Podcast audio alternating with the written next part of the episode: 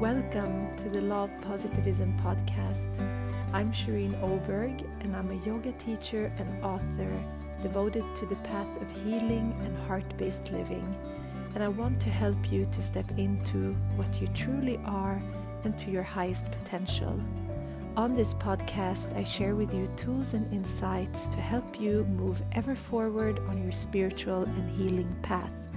With guests from all over the world, from different wisdom traditions, I wish to create a web of loving energy that permeates the whole world to create more love and peace. You can connect with me on Instagram, Facebook, and YouTube for more guidance and love. Hi everyone, welcome back to this week's episode, and I'm so glad and grateful that you're here.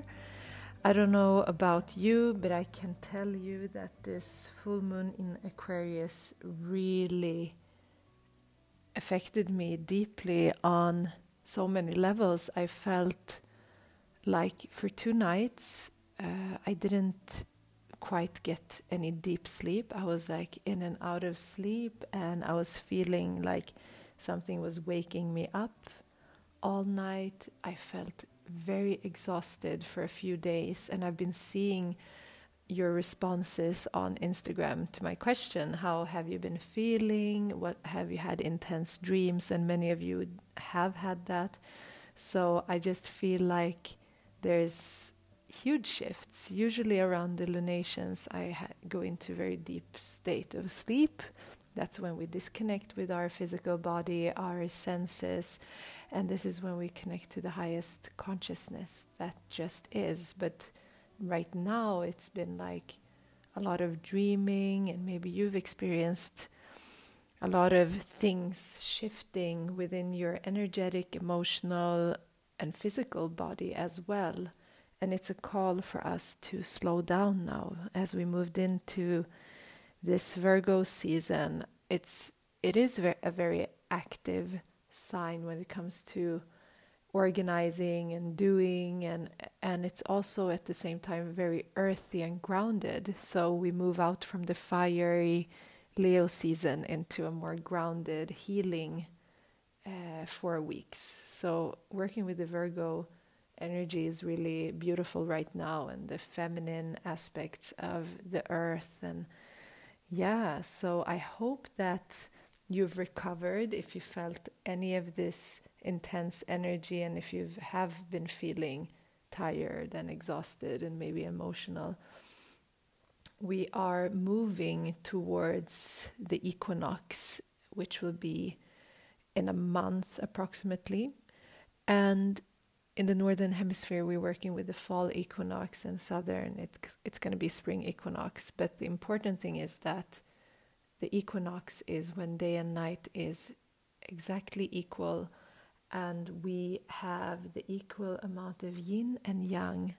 It's the divine balance, and that's when we move into Libra season, which is balance.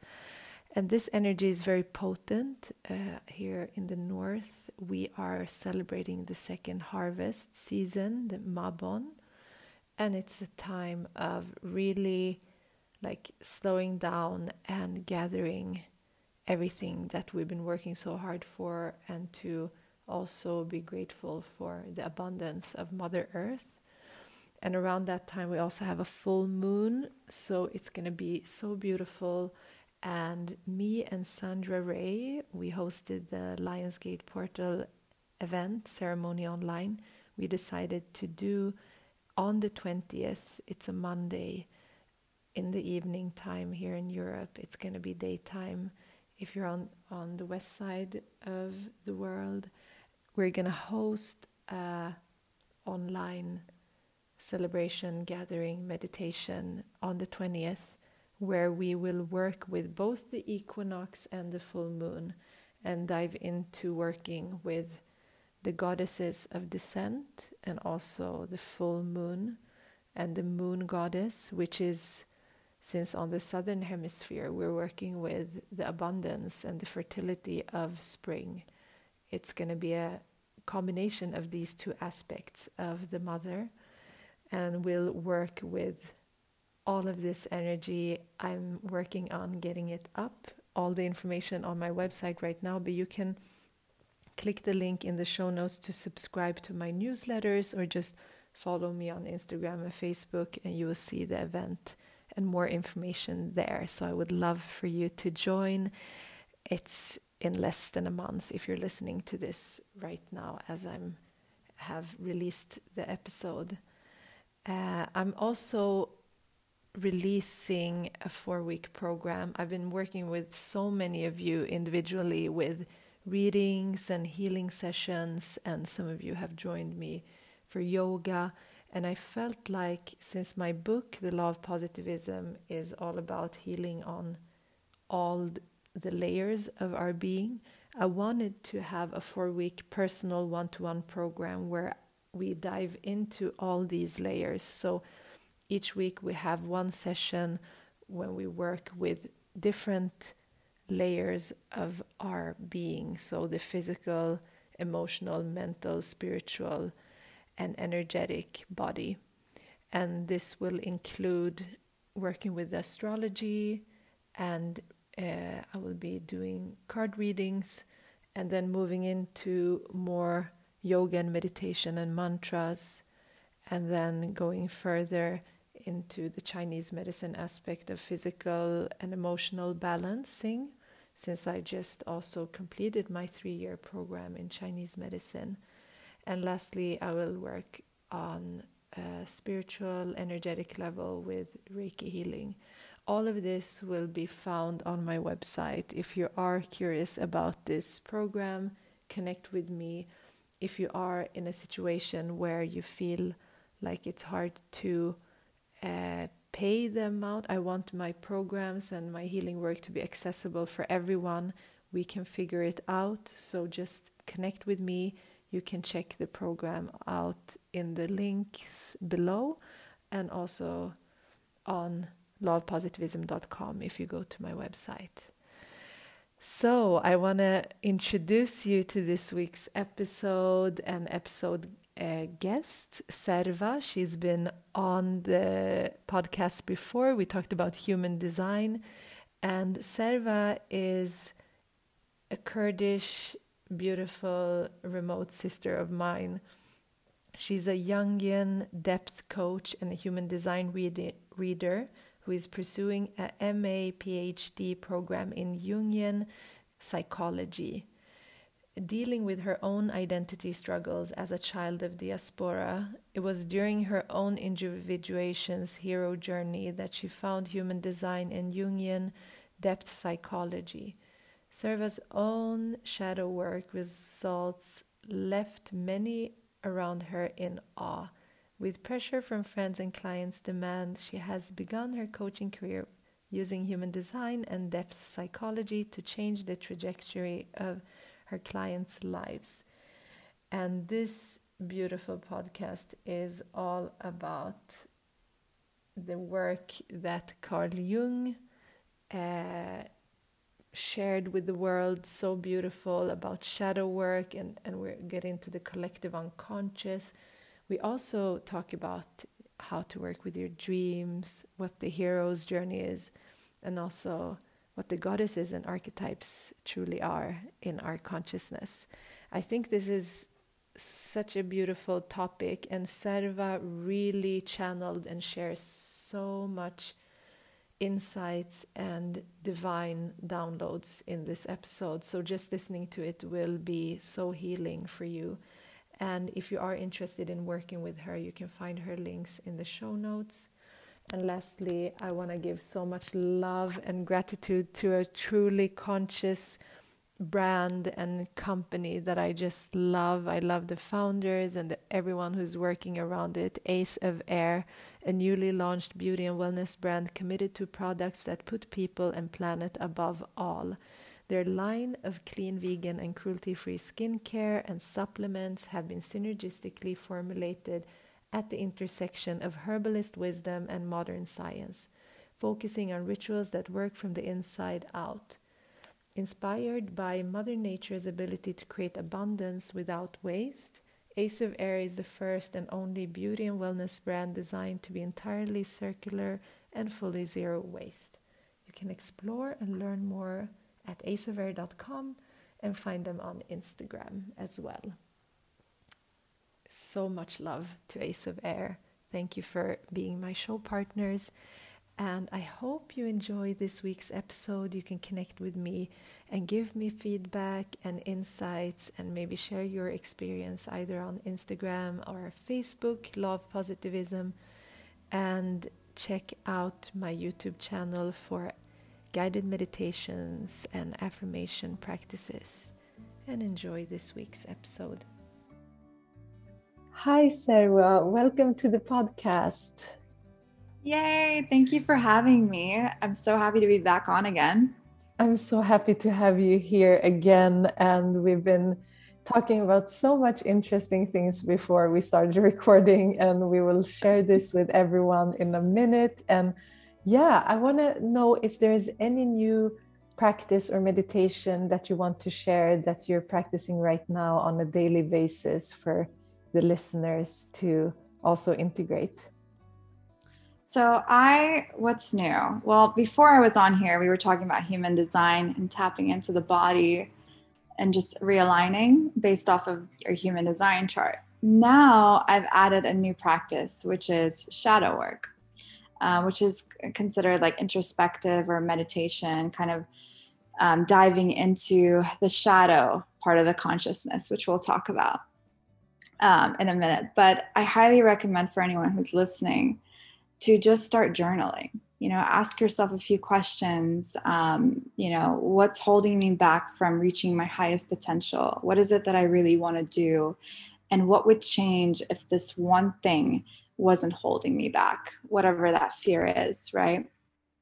So journaling, meditating on anything that is you feel is holding you back, and asking it, like, what do you want? How can I overcome this fear? And seeing like what the body answers. So that's something I've added, which I love. It's helped. It's opened a lot of doors for me. Yeah, that sounds beautiful. And we did talk a lot about shadow work just now, and the collective unconscious and dreams. And maybe we can get into this. If you want, you can just introduce yourself for those that haven't heard our last episode together, and just go from there and get into how you started working with this. It's been quite a journey. I would love to. So I think I did my whole hero's journey about 4 or 5 years ago. It was in 2018 when my whole spiritual individuation journey started. And that's when I started to ask more questions, face myself. I rock bottomed. I had to start up, and like everything that I had built kind of just disappeared. I lost friends. I lost a lot of myself in the process, because I think when you're first born, you are born into a life that your parents have made for you. So it's not a lot of you. It's kind of like you're just driving, someone else is driving the vehicle, which is you, right? And you hit a certain age where society starts dictating how you should behave. So you develop this kind of persona, what's acceptable and what's not. And you start showing people a side of you that you think that they would love, which for me was a very people-pleasing side. And it wasn't until my mid-20s that I realized, oh my God, I can't do this anymore. Like I need to find myself. And so the journey began. And throughout that journey, like I was met with other spiritual people, I started doing human design to really understand my own body, to understand how I was supposed to perform. Learning I was a projector was really important to me. And embodying that really changed my life, because now I knew that I was like giving and receiving energy in an incorrect way. Because when you find out what your energetic type is, you start embodying it, and things change. Finally, I was performing as a projector and not a generator. So for anyone who doesn't know about human design, please listen to our last episode. It's amazing, Yeah. We are more energy than matter. So it's extremely important for you to understand your energy type. So from that whole process of learning human design, I was still in therapy because I have an undergrad in psychology. And the reason why I didn't become a marriage and family therapist was because, Freudian theories can only go so far. I didn't want to be a marriage and family therapist to sit and talk about the past over and over again. My mind was always like, well, what's next? Being a projector, I'm always looking for the most efficient way to do things, right? I believe that there's got to be a solution to every problem. So the Freudian theory and I just didn't feel that it was effective. And it wasn't until years later that when I learned Human Design and I was really talking to more spiritual people that I met someone, I was actually connected to someone who was a depth coach. And I was so curious. I was like, hey, what's a depth coach? And he told me, oh, it's really based off of Carl Jung. And I had no idea who Carl Jung was. I had no idea that he was Freud's disciple. I didn't know that they were actually working together. And Freud really wanted to leave his entire psychology legacy to Carl Jung. But they were different because Carl Jung, they split because of this difference. Carl Jung believed that the collective unconscious is not a personal unconscious. So Freudian theory is all about the unconscious being personal, which means that it's your own mind, it's your own everyday experiences and things like that, things that you've stored into your subconscious. But Carl Jung actually said, no, there's also a collective unconsciousness, which means that we can all tap into information that is limitless, and so it's abundant in information, and in that collective unconscious there's mythology, there is our ancestor memories, there's all this beautiful knowledge. And you see that sometimes when you're in a state of flow or you're talking to someone and suddenly you're like, oh my God, I started talking differently, I shared so much knowledge I didn't know I had. So because of this, the two split, and Carl Jung was very upset to lose Freud because they had a very father-son-like relationship. But it's because of Carl Jung today that we know what shadow is. So Carl says, the human psyche is a lot more complex. There's the ego, there's the shadow, and there's the persona, and then there's the self, right? And what is the shadow? So for example, a human will be born and it's whole, and a child is just learning. But as a child over time is punished for, let's just say, bad behavior or something that they do, they are shamed, the brain kind of splits and it creates the ego, which is protecting you, right, and telling you what's acceptable, what's not. And then you have the shadow. The shadow becomes all the things that we reject. So all the bad behavior that is no longer acceptable gets thrown into the shadow. So I'll give an example of this. As a child, let's say you threw a tantrum and your mom shamed you and said, you're being really difficult. This is unacceptable. And the ego immediately goes, okay, we're throwing this into the shadow. Difficult. You should not be difficult because difficult is unwanted. It's unlovable, right? It's scary. So the mother shames the child and the child suppresses tantrums. And so now you have a child that's kind of developed a persona of being very sweet and easy. Does that make sense? So it'll do the opposite thing, to be lovable, and so throughout their lives, we are constantly throwing things based off of society, based off of our parenting, what is acceptable and what is not. If controlling is unacceptable, it gets thrown into the shadow, and then the persona becomes someone who is extremely easygoing, doesn't want to take charge at all because they're afraid of being controlling. But as you suppress more of these behaviors, and by the way, they're not all bad behaviors, we repress a lot of these things just based off of what we are taught. So a lot of sexual behaviors, sexual energy, a lot of these things get suppressed and they get thrown into the shadow, but the shadow kind of comes back out, right? So it'll come out when it feels safe, and suddenly you're shocked. Like this person who's so easygoing and chill, you know, something happens and suddenly they're controlling, you know, and that shadow takes over the personality. And that's an unhealthy shadow, right? Because you're suppressing something so much that it's trying so hard to sneak into your life. So when we do shadow work, we go into that area of the mind. We integrate and accept and love the parts of ourselves that we've denied, right? Because the ego did this to suppress these behaviors, to protect you, to make you more lovable, to, you know, more wanted. But throughout life, it's kind of denying a huge part of yourself. And there's so much beauty in the shadow, you know, finding out things like being able to take charge, being able to express your sexual needs in a healthy way and not in an unhealthy way is extremely crucial for a human. You know, it's very much it's in my opinion, the more shadow work you do, the less you project onto others, the less you're insecure, and the less you hurt other people, because you're loving all the parts of yourself, the bad and the good, because bad and good is very subjective. But when you start loving all that parts of yourself through shadow work, introspective and meditation, being one with the shadow, you no longer project onto the other world, to the outside world. You're no longer triggered by behaviors. You're more accepting, more compassionate. The more compassion we show ourselves, it mirrors outwards. It reflects back into the world, right?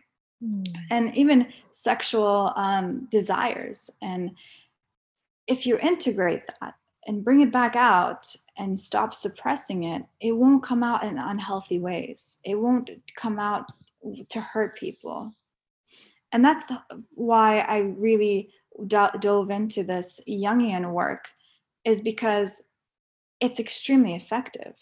You know, you have someone that is triggered all the time, but when they start doing the shadow work, they're no longer triggered. They're no longer projecting onto others. They're no longer looking for an outlet to release all this energy that they've stored, right?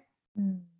So that's really what I've been doing as I've dove into this. I'm now a shadow work coach. Oh, that's wonderful.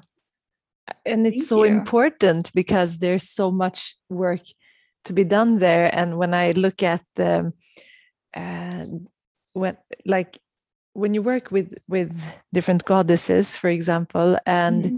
you work with these goddesses of descent that descend mm-hmm. down, it's like transformation and rebirth. And we need that in our life, like constantly. Yes. Like renewal and mm-hmm. integration and growing from that. And we all have different, everyone has unique experiences. No one has the same experience in life, but we have like the collective experience, of course, and all of this. But there's so much that is, and I'm thinking about, if you are like more sensitive to the collective unconsciousness and, yes. and very aware of it, so it's mm-hmm. also about awareness and tapping into that. But I think it's yes. so interesting, because in this work, we spoke about this before recording, I'm really curious, like where, because there are like million different kinds of fears, for example, mm-hmm. in life. It can be like, yes. very small things, but it can still be very, like for one person it's nothing, and for another person it's really like just a big thing and a blockage. And I'm wondering how fears, like where in this work, how are fears interpreted and how are they explained? So fears are, you know, in the shadow, it's why do we hoard certain behaviors? It's because we're afraid.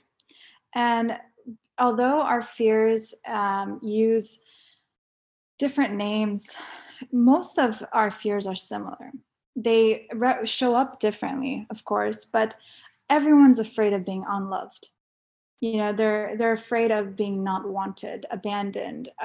In fact, in this work, the more I do work with one-on-one with people, they'll have different types of fears, but the underlying foundational fears, they seem almost the same, which is the fear of being abandoned, the fear of not being good enough, the fear of, you know, being unlovable, the fear of being a loser, you know, useless, all that stuff. It usually has a foundational fear, which I think it comes from childhood too. If you've been abandoned, then those fears start to, you know, you look for reasons why you're abandoned, and you look for characteristics that would abandon someone. For example, if somebody is acting a certain way, and they're, you know what, they're like, ew, you're being weird. And immediately that child goes, oh, this behavior will lead to me being abandoned. So then they throw that into the shadow. The shadow is full of all of the things that you've denied based off of your fears. And so when we own our shadow, which is maybe it could be being selfish or controlling or difficult or you know, even being the good stuff, maybe for some people being overly generous is a shadow, being overly kind could be a shadow. So this person is, their persona could be someone who's difficult and unkind, because to them being kindness is a sign of weakness, right? It varies. There's so many things that they could be afraid of, but it shows up different. So through this work of one-on-one and introspection, and also just the hero's journey, really finding individuation, you learn about your fears and you're able to release them and integrate them, right? Because once you know, as an adult, the things that we were afraid of as children, they're kind of, the fear is blown out of proportion. Right? Yeah. You realize, you look around you. I had this exercise with a client. I said, do you really think you'll be abandoned now? And the answer was no. But really what she needed to realize was to not abandon herself. You know, it's all about internal work. If you're someone who's afraid of being abandoned, most likely you're self-abandoning every day to please other people. And so you're getting triggered, you have anxiety, you're in horrible relationships, but it's just trying to show you that you need to not abandon yourself. Don't give up the parts of yourself to please someone else, to keep them, right? You're so afraid of being abandoned by someone outside of you that you're willing to abandon, you know, your own happiness, your own likes. These are the people pleasers that I'm really talking to. But when they learn that, yep. Very common. And so when they learn to not self-abandon, you know, love themselves a little bit more and start incorporating habits where they're holding boundaries, you know, saying their piece, and they start seeing, showing up different. And then guess what? Reality changes. So every time you own a fear, you're removing a shackle from yourself. And then you're able to tap in and see there's infinite possibilities for you. Now, before we were talking about the collective unconscious, and this is actually something I learned from Carl Jung as well, his work. But his theory of the collective unconscious was that the collective unconscious holds infinite knowledge. And there's knowledge from our ancestors. There's knowledge from mythology. Like you said, goddesses, all of this stuff is in this, you know, it's literally there waiting for us. All we have to do is just tune in and tap into it. And how do we do this? Through individuation, we start having self-realizations. Now, someone who is on the spiritual journey, or you know, in the hero's journey, will suddenly have this, as I was saying to you earlier, everybody says the same stuff. When they finally find themselves, they start talking about how love can change their life, how reality is subjective, you know, how their fears are. Everybody starts coming to these universal truths. And why do they do that? Why are so many religions similar? Why is, for example, a child able to imagine heroes, even if they've never been exposed to TV? How are they able to have this active imagination that creates these stories, these archetypes, all of this beautiful, imagery? Where does it come from? Mm. And it comes from the collective unconscious. There's so much, so many memories of people who previously lived on Earth. Now, so we're tapping in. Do you think we're tapping into not just memories, but also different?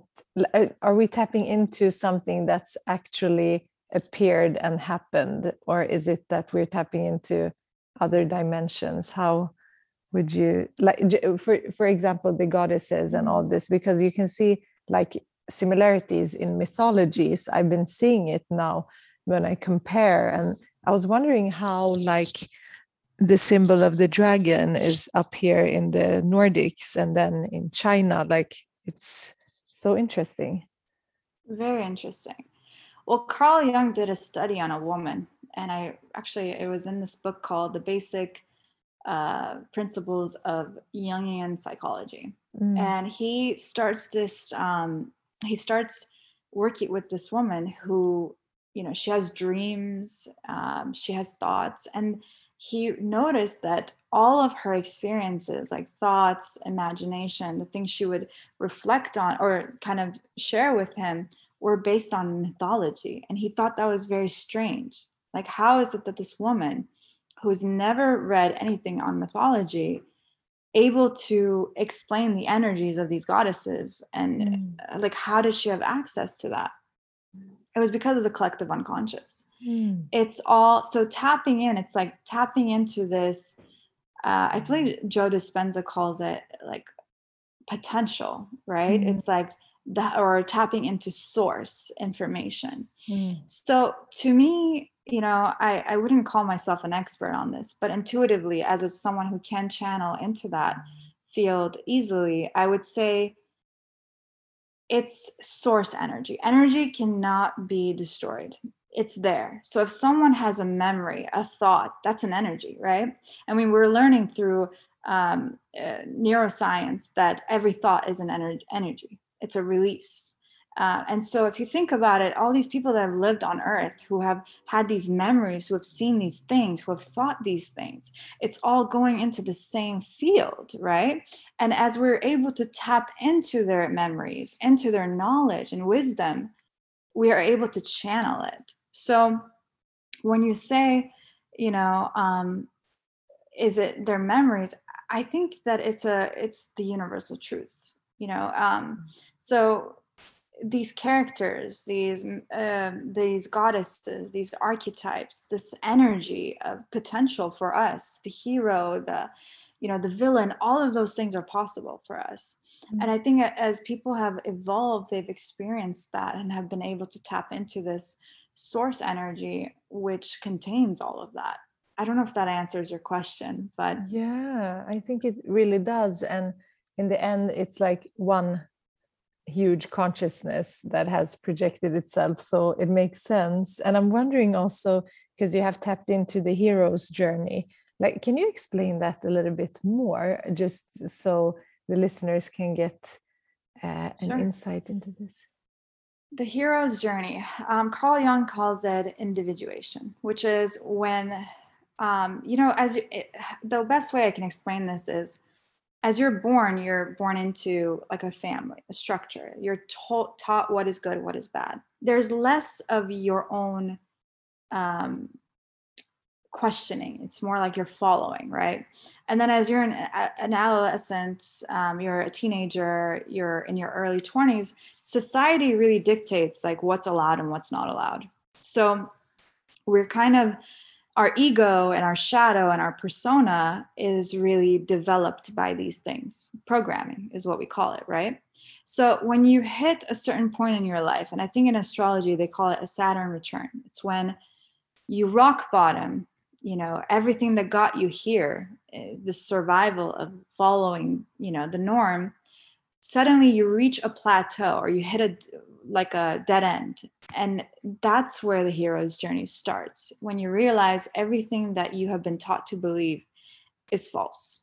You know, it's like what got you here isn't going to get you to the next level. And that's when you find yourself. Individuation, the hero's journey, is about finding your most whole self, your most authentic self. So it's when you start questioning. It's when you realize that you've been lied to, that the world is not as you have been taught, that there's more out there, right? And that box that you were raised in is too small for you now. So you have to break the box down, and you start making the box bigger and bigger by asking questions, by experiencing different things. And through this hero's journey and the individuation, when a person is extremely vulnerable, you know, the ego dies. And you have to really understand that the persona is not real. And, you know, your ego has to step aside, and you thank your ego for getting you this far. So a lot of people believe that the ego is the enemy, and I don't believe that. Your ego is your defense mechanism. It's the one that is protecting you. It's sorting data. It has access to, you know, memories that you don't consciously have. So the ego is always trying to protect you. It has your best interests at heart. But through individuation, you realize you don't need the ego as much. So now the ego is no longer your only friend. It's almost like telling the ego, thank you for everything that you've done for me up to this point, but please step aside so that I may come out as my authentic self, because I'm no longer afraid. And through that, the self, the true self, comes out and is able to balance, bring some sort of balance in the mind, right? So we push our ego, you know, gently tell the ego to step aside. We face our fears by doing shadow work. And then through that shadow work, we find ourselves, and we show up differently. And it's the shift in energy kind of shows up. So that journey is really just about finding your true self. You know, what do you really want versus what you were taught to want? What are you attracted to versus what you were taught to be attracted to? A lot of people will, you know, during this period of time will realize they're not half interested in the things that they were taught to be interested in. Maybe your career is not what you want anymore. You thought you would be happy if you followed this road that somebody else laid out for you. And then you realize this road is not for me. And through individuation, you were able to see that you have many roads you can take on, right? And every time you own an aspect of yourself you've denied, every time you do shadow work, your possibilities become endless, really, because you're no longer controlled by fears. Fears are what holds us back. And the minute those fears disappear, you become a person with true free will to do as they please. So you can shift your energy based on what you need in that moment versus what's not, versus what was acceptable, right? So now you're doing things because you want to do them, not because they're demanded of you or it's the norm. And that's really going to give you free will. Someone who is controlled by fears, someone who is living by society standards, by social standards, is not... doesn't really have free will. And that's when, you know, we were talking about the Matrix, but that's kind of like the Matrix journey, you know, unplugging from society and saying, I want my freedom back. Yeah. That's kind of like the whole thing. It makes a lot of sense. And a lot of this information is coming out now because we're in a time, like we spoke earlier, where we're opening up a lot in the collective, and we are remembering that we have agreed at some point to become enslaved in one way or another in this matrix, and we have a choice. So it's like in the movie also, like he had a choice to stay and be like still be asleep or wake up. And it's not like it's when you choose to, it's a process to that realization. It can take years, and usually when you have to go through a lot of maybe difficult things because you need like a nudge, because the universe is trying to wake you up. So it's really interesting, and there's so many beautiful like people that have shared like over a few decades even these things, and now it feels like it's really opening up, and I'm just seeing a balancing occurring. Even if we can't see it in the moment, we have to see it over time, because there is so much that's happened just over the past 100 years in our history. And now through our consciousness opening and widening, we're discovering. I think it's so interesting. I heard that in a documentary, like researchers have found that we have something, a weird thing that in our brain that is causing us to forget. Like we are wired to forget. So when we come here, we like physiologically, we have something that blocks us from remembering everything. So I think that really says so much how important it is to decide to remember, and also like dedicate ourselves to become free, like you said, like being free, and what that really means. It goes beyond everything that we think, because it goes beyond this life. It goes beyond like what we think that we are, and so much. And I love that we also tapped into like, how does all of this work come into the dream work in your, like, how have you worked with that? Well, the dreams are a doorway to the subconscious. And every time like you dream something, it's important to write it down, because it's your subconscious communicating with you. Now, initially, like at the beginning of my journey, or actually even I would say, my early 20s, I always had very vivid dreams, but I didn't know their meanings. But, you know, my mom always told me dreams mean something, they're messages. And sometimes I had the ability to dream future incidences, events. So for me, sometimes it was a prediction thing. I would dream about something happening and it would happen.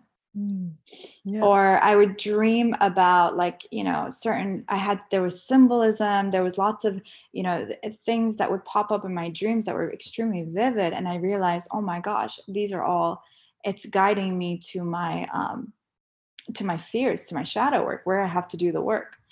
Earlier, we were talking about spiders, and I'm deathly afraid of spiders, just like you. Yeah, yeah. And recently, like when I started this coaching, I was really afraid to step in, because I still, you know, the fear of being seen as a Kurdish woman, and just someone who's always been in hiding, even with I think identity and everything. The stepping up has always been very difficult for me.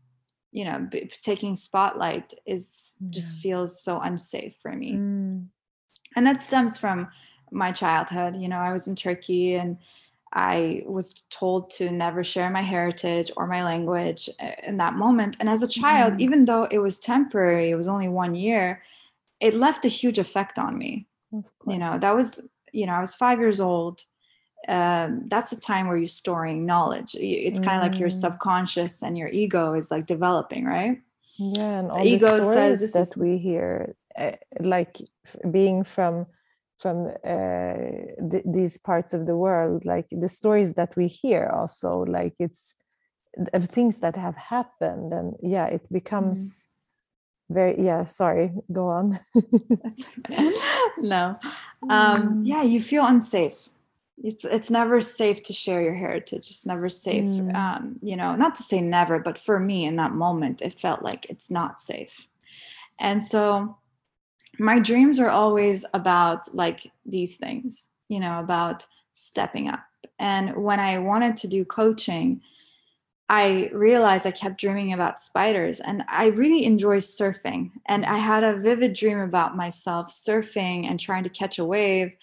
And I kept not standing up because I was seeing this huge spider in the ocean next to me. Like I would see this spider in the water and I would like completely forget to stand up. And I was so focused on the spider that I would miss my wave completely. And that was very symbolic for me. You know, I was so focused on this fear that I was not seeing the present or the future.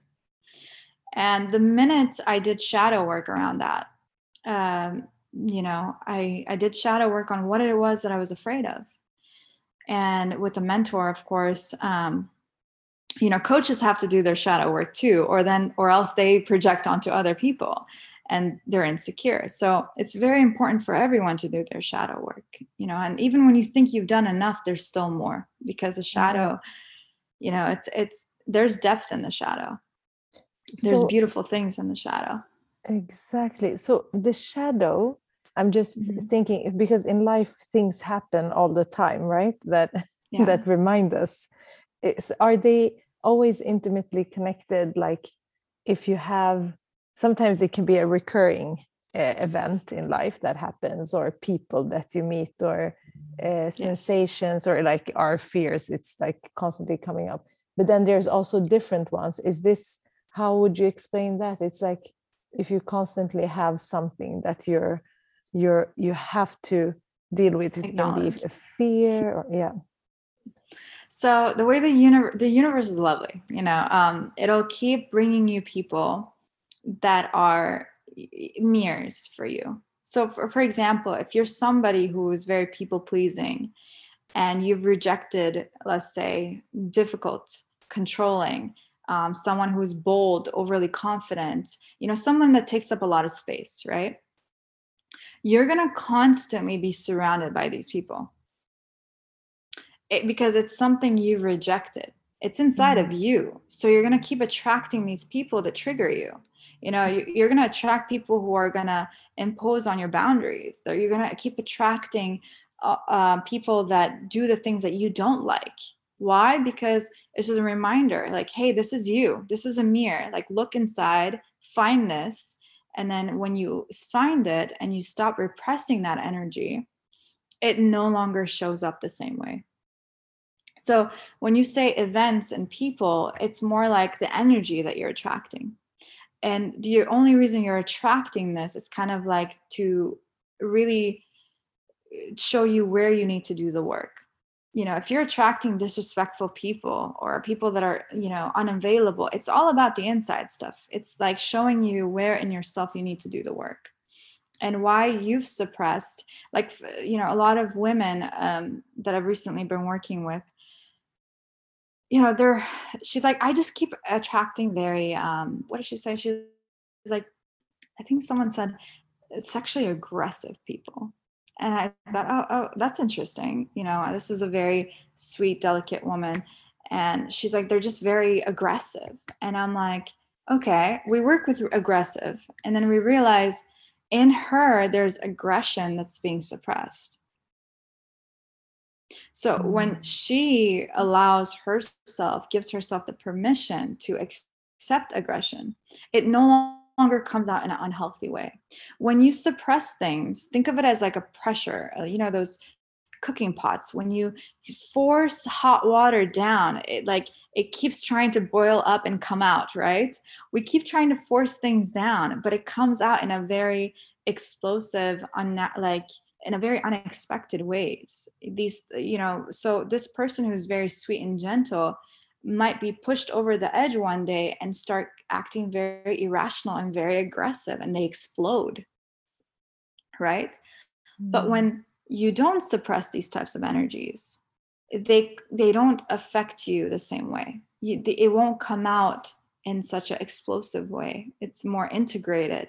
You're giving yourself the freedom to express anger when you need to, in a more healthy way. If you suppress anger, you will express anger in a very, very unhealthy way. You might break things. You might yell at people. You might do things that, you know, people are like, whoa, she looks possessed right now. I don't know what happened. She was so sweet one minute and then she exploded. That's like the stuff that we're suppressing. So if you're encountering, you know, a certain, ask yourself these questions, like, what am I attracting? What are the two people around me like? You know, what about them is triggering me? The trigger is not usually the shadow. There is something beneath the trigger that is a shadow. So asking yourself, why does this bother me? You know, why am I so triggered by this person's behavior? You know, these things. And then it leads kind of into this dialogue with yourself. And then you realize, oh, you know, I'm attracting that because I'm suppressing something similar. In me, there's a need for an expression. Mm. So with the archetypes, shadow, energies, it's all about human expression. We want to express ourselves, but we want to be free to express ourselves. And when we don't feel free to express the types of energies that we have within us, a person feels very lost. And that expression can come out in a very, you know, like it only comes out when it's safe. And it could be behind closed doors. You know what I mean? Yeah. You know, someone's persona will be completely the opposite of their true self. Mm. That's beautiful. Thank you for sharing. And how can people work with these? Because it's so fascinating and it's been around for a long time, but now it's also popping up more and it's like necessary now. So how, if someone wants to work with this, how would that be? Like, how would that look? So it's funny that we're in an Aquarius, we were talking about this, we've come into an Aquarius age, right? Where people are asking questions. They're being asked to evolve, to really face their true fears. And I think this pandemic made it very clear that we cannot run away from ourselves. The fears, we have to face them. And I think looking at just the way that our world is, it's very chaotic, but a lot of us are being forced to come to terms with our demons. You know, this whole divide and conquer stuff, even then, like the more shadow work you do, the less you would, you know, divide, the less you can divide people. You know, the more love and compassion you have for your neighbors, the more shadow work you do. So how do you do shadow work and what does it look like? Honestly, like there's many ways to do it. You can meditate on it. You can, you know, imagine yourself meeting your shadow for the first time with lots of imagery, visualization, meditations. There's plenty out there on YouTube for free even. But the best way to do shadow work is to hire a coach. And the reason why I'm telling you this is because the smarter we become, the ego gets smarter. And the shadow becomes smarter too. So, you know, I work with psychologists now, you know, I have clients that are like psychologists, and it's so funny to me, even though they're in this field, there's still a lot of blind spots, right? And including myself, the more I learn, the easier it is for my ego to hide my shadow. So doing the self-work is amazing. It can get you started. Yes, doing the meditations, journaling about your fears, about the things that bother you. You can do all of that stuff. It's great work. There's also books like The Artist's Way that can help you, the inner work. There's also a shadow book, I believe, that you can read and follow guidelines to help you journal and visualize. But the best way to do it is with someone else, because that person holds space. And they ask you if they are able to ask you the right questions and you feel safe, you know, you can answer truthfully. And that's the key, to bring awareness to the shadow, to shed light onto the shadow. The shadow likes to hide in the dark. And why do we call it a shadow? Because it's a part of ourselves that we cannot see. So when you're working with someone and they're asking the right questions, you have to answer and you realize things about yourself. And the more things that you bring into the light, the more things you acknowledge, the more things you bring awareness to, it loses emotional charge. It loses energetic charge. What do I mean by this is the same triggers will no longer bother you if you become aware of why. That's it. You know, it's very small things, but it's the tedious stuff that nobody really wants to do, you know, because it's uncomfortable. There's resistance involved. You know, some sessions, the client doesn't want to talk to me, but then that's why I hold them to a contract. And I'm like, no. I know you don't want to talk today. I know there's resistance, but we're going through this because, you know, the ego always wants to protect itself. It doesn't want to be vulnerable. It doesn't want to tell the truth. But when there is someone holding space and asking questions, you know, holding strong space, because there will be resistance. Your client will be frustrated. Your client will want to avoid this question. They might get exasperated with you, but you have to keep pushing through, because once they get through that resistance and they're able to acknowledge their shadow, it's a complete game changer. It changes the trajectory of their entire lives. Mm. You know, imagine yourself unplugging from a fear.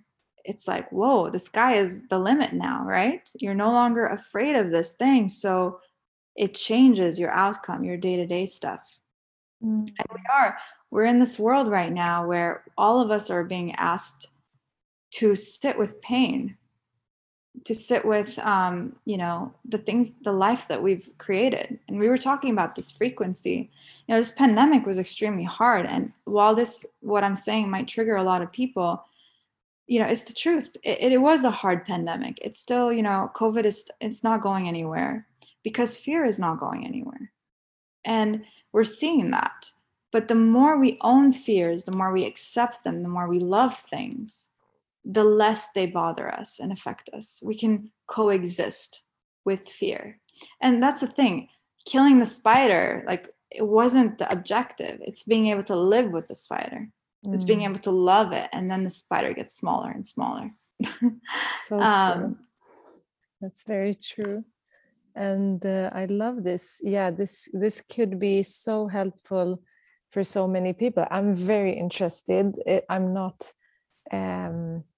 I did study some psychology when I was studying, but I not gotten into this, like the deep work of Carl Jung, and I think it's so interesting. So I'm so glad that you came on here to share this, and maybe you can share how people can find you and maybe work with these aspects.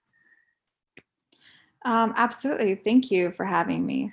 This is a topic that I'm very passionate about, as you can see.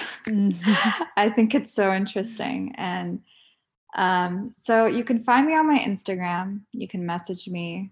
I also have an email that I will provide. You can add that to the link. But honestly, Instagram is the easiest way to reach me. Yeah. And I do the way that I work is through packages.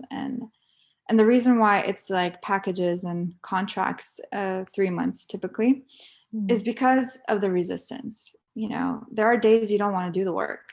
You know, we're creatures of habit.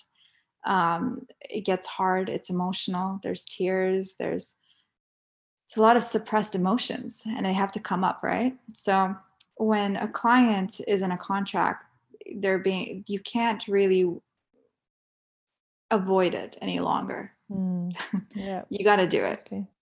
Yeah, makes sense. So, and you need to, like, these things are like big topics, so it needs some time and work, and sometimes we want to fix things quickly, but it's like years and years of programming and years of living with something. It takes time, and I think it's so important to invest that time and energy into ourselves, because that's like our ultimate purpose here, not to like do all the other things that we think are so important.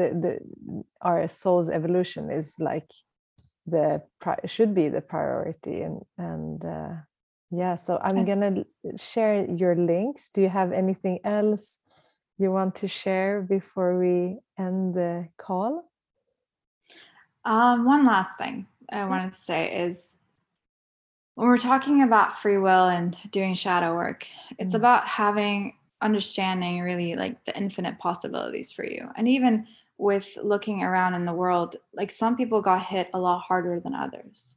And the reason is every time that you own an aspect, your frequency changes and that vibration just changes, which is adding to that collective unconscious. So every time we do the work, we're putting that into this energy out there. And then when someone else does the work, it's raising the frequency overall, right? Allowing for love to kind of ooze out of us. And when there is love and less fear, there's less damage, there's less division. And it's really important to do this work because we want to change the outside world so bad. We want to say, stop doing this, stop doing that. But really, it starts within. All of the things that happen in history and even today, they start with us. It's the little acts, you know, the little discriminations, the little, you know, rejections, you know, oh, you are voting red, I'm not going to be friends with you. Oh, you're not vaccinated, I'm not going to hang out with you. You're a disease.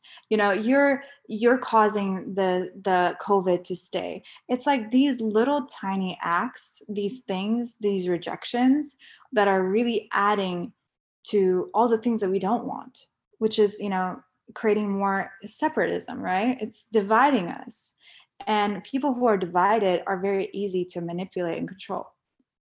And then you realize, like, you know, in the US, like our last election was completely chaotic. And then now we're in the middle of it and we're seeing that there was really not much different, right? There was no lesser of evils. And a lot of things that are not on TV are still going on. It didn't really change much. My point is, I'm not saying like we should not care about the election. It's the emotion, it's the emotional charge that we give to things, that negativity, that attack, that defense.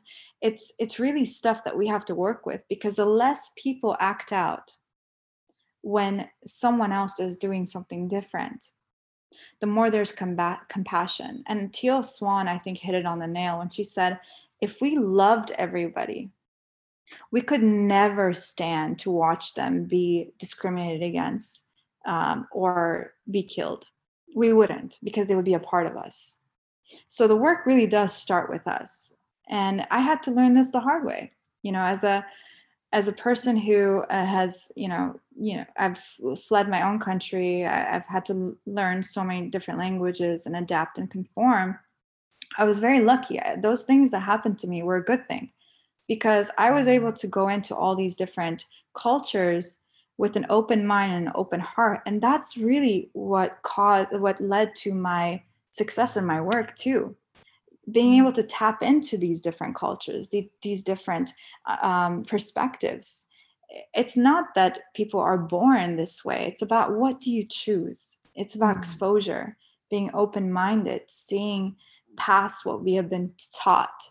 And so, you know, I'll leave you guys with this is, if we want to see change, we have to change, and we have to do the deep work. It's not about, you know, saging your house or having, you know, a simple meditation every morning. It's about doing the deep stuff, going through that dark tunnel, bringing out the shadow, owning the aspects of ourselves that we truly think are undesirable. And when we do that, we change the game. Be the light in darkness. Don't add to it, you know? So that's all I will leave you guys with. So many more questions, but thank you so much. I love this. And I think everything you shared is so beautiful and important. And if anyone has any questions or want to connect with you, work with you, I have put all the links in the show notes. So thank you so much again for being here again. Thank you. It was lovely talking to you as usual. Likewise. Thank you. Thank you for your time. Thank you so much for listening this week. This conversation was deeply healing and so heart and third eye opening, I feel like. So I'm sure you have integrated some of this beautiful work and insights from Sarva, and if you want to connect with her, you can find her links in the show notes. And if you want to learn more about human design, she has another episode on my podcast, and I'm also on her podcast if you want to hear me share my story with her audience. So let's take a deep inhalation in through the nose and exhale it all out through your mouth. And so much peace and abundance your way.